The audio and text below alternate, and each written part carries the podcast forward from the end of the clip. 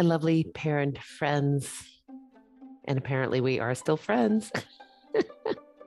I kind of giggle every time I say that. It's so true. But we are on episode 12 of the Parenting Teen and Tween podcast. My name is Dr. Nikki Narradin, and I am presently in Nome again. I kind of like to make a lot of little rhymes with the word gnome and say things and stuff like Nikki Gnome Home and you know, I can only live in places that have N's in the name. I live in New York City. I live in Nome.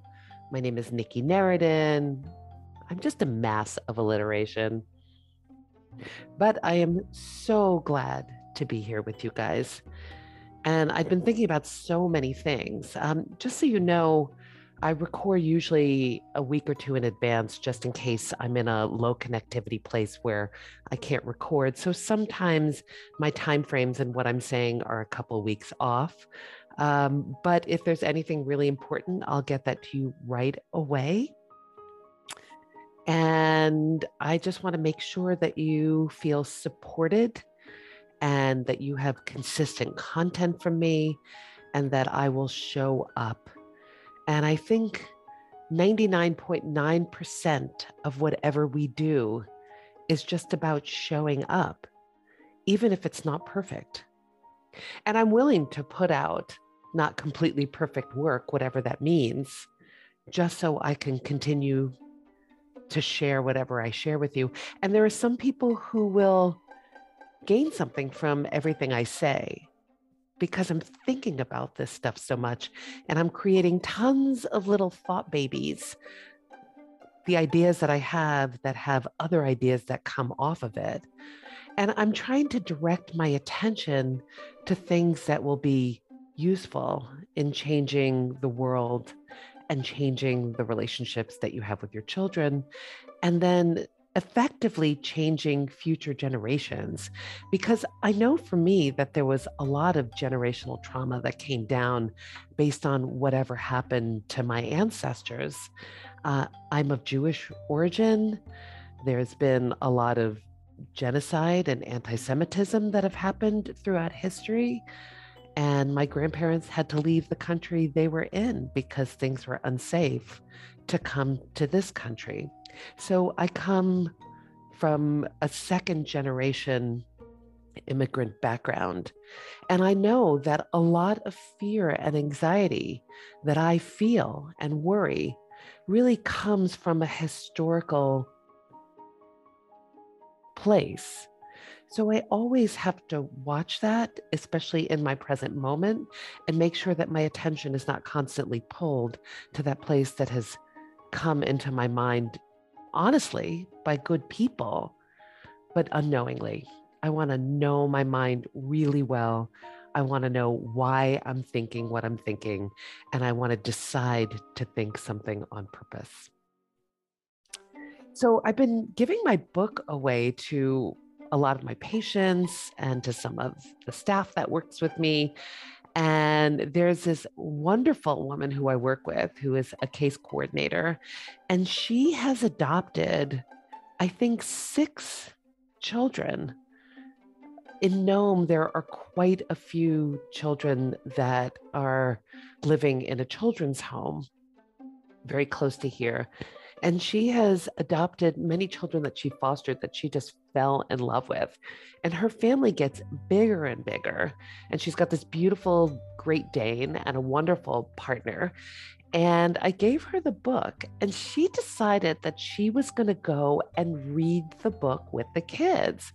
And basically, the book which I don't know if you have all read or not. It's called Shut Up and Act Dumb A Parent's Guide to Staying Close and Connected to Your Teens and Tweens. Is really about listening, about being curious, about not putting your opinions forward at every moment and allowing things to happen. And so she was reading it to them, and they were all saying, You don't do that, mommy. You should do that. That's the thing you should do. And she was able to listen to it and take some, what I say criticism, but rather thoughts coming from her children and change some things there where she could listen or they could say oh you're doing that thing again where you're worrying or whether where you're giving your opinion quickly or where you're judging and she was able to take that in and it was done in this very playful sweet way.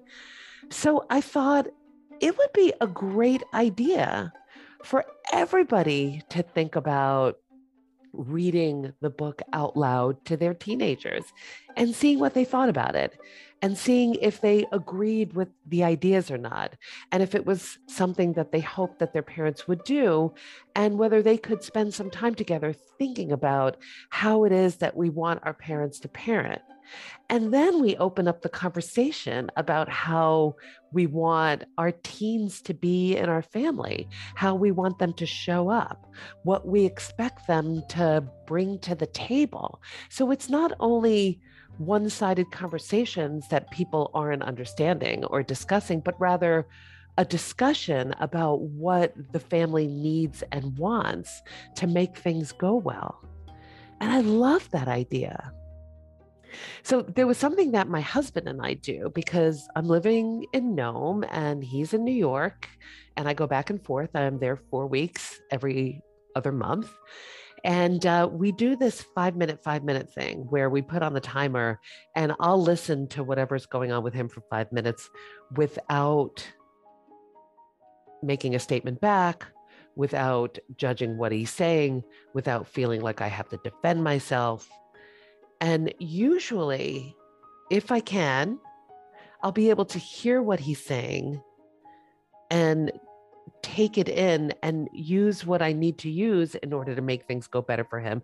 And usually I'm looking for the feeling statements, the ones where whatever I'm doing is making him feel bad, not what I'm doing is annoying or what I'm doing feels judgmental or that he hates it or but but where it reminds him of something or makes him feel something.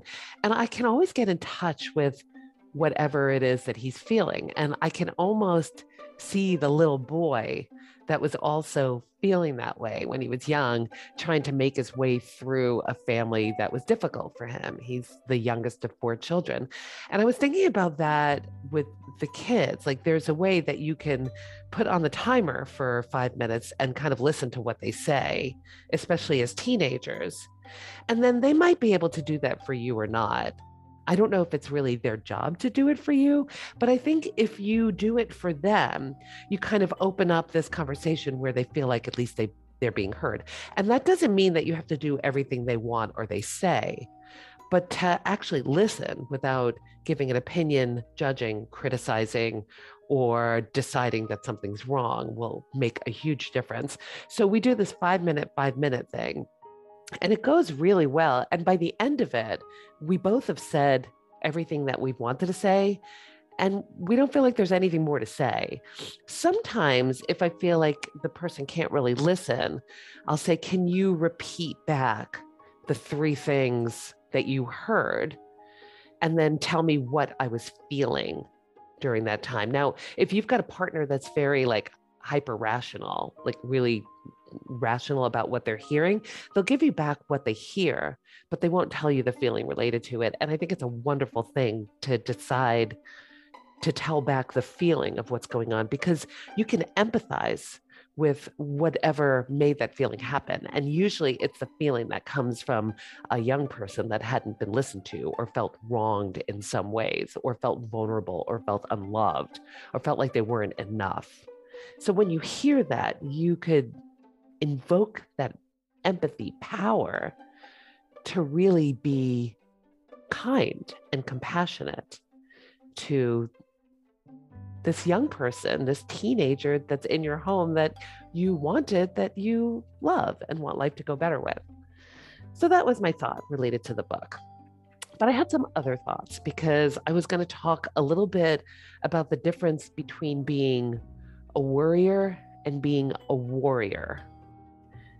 And the difference is really only one letter if you're a really rational person thinking about what the difference is in a concrete way. You know, the letter O and the letter A. But really, the difference to me is so incredibly huge.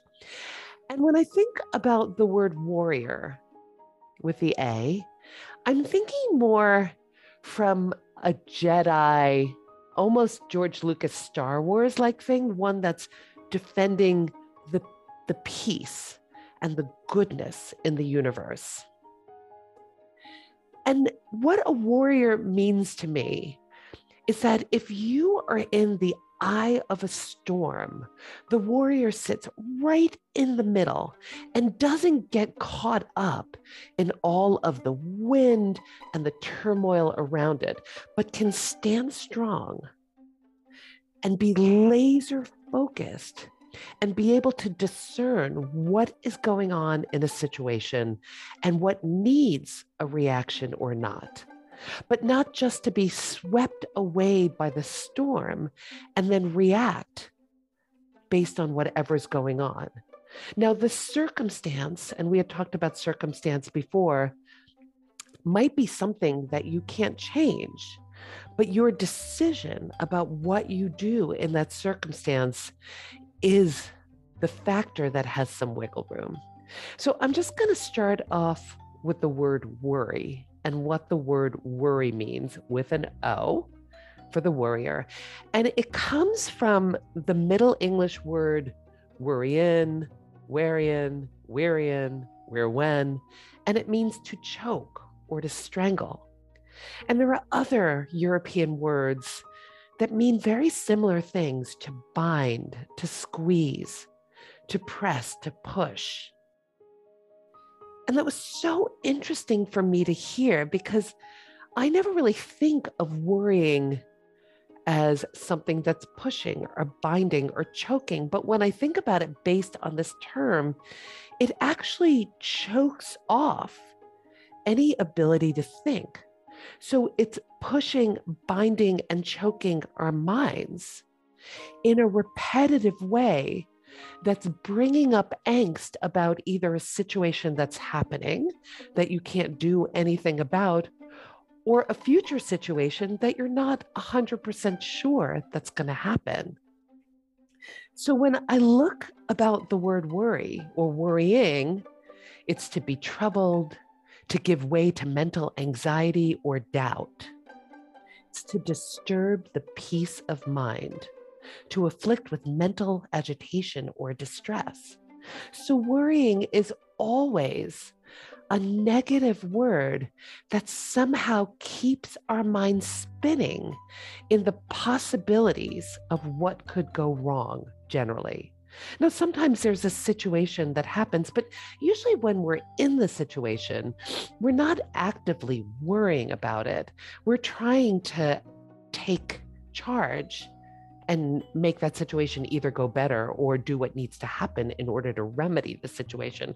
So I find that worrying is much more related to the fear of something external possibly happening in the future, which we have no idea about. So I find it interesting that we focus our attention on the possible bad outcome, and maybe it's a bad outcome that happened before rather than the fixing of the situation in a way that a warrior might fix it with that laser Jedi interested concern, curiosity, and discernment. So whenever we come from a place of worry, so, you know, again, I, am saying that the circumstances will happen. The possibility is always there or not there. And we get to show up in the way that we show up.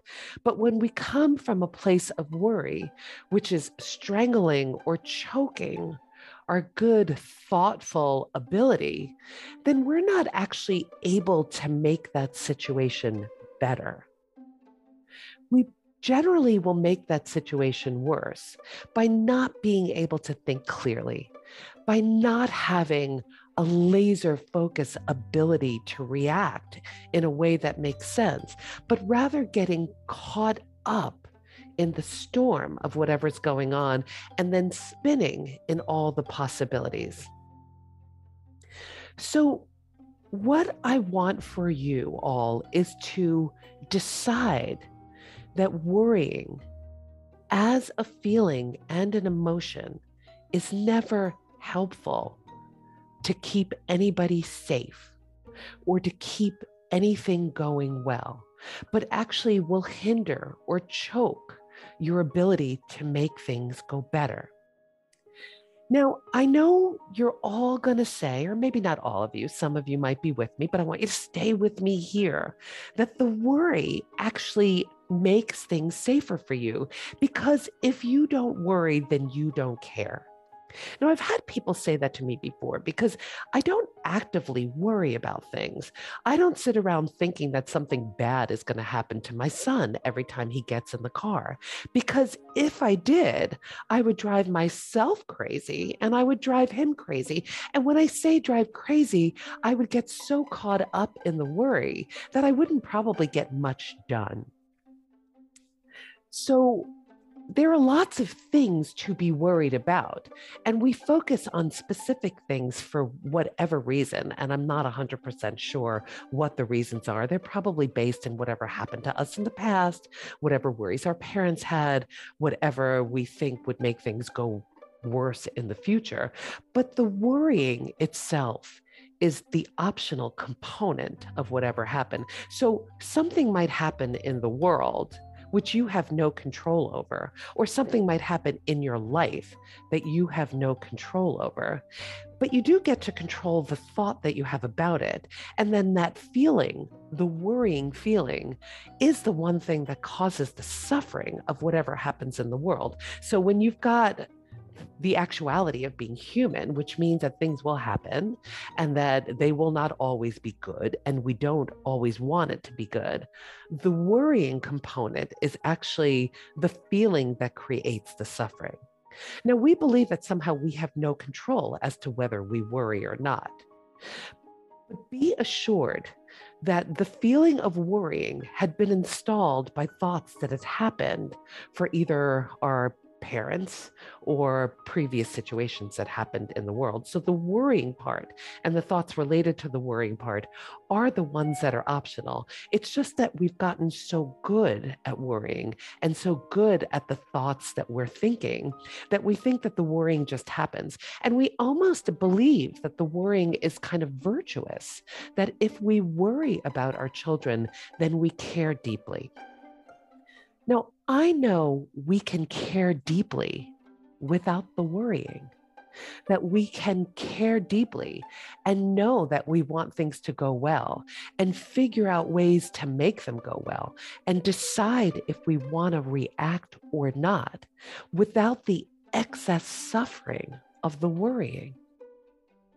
So, what I want you to do is, I want you, and we've done this in previous podcast episodes, write down your thoughts every day.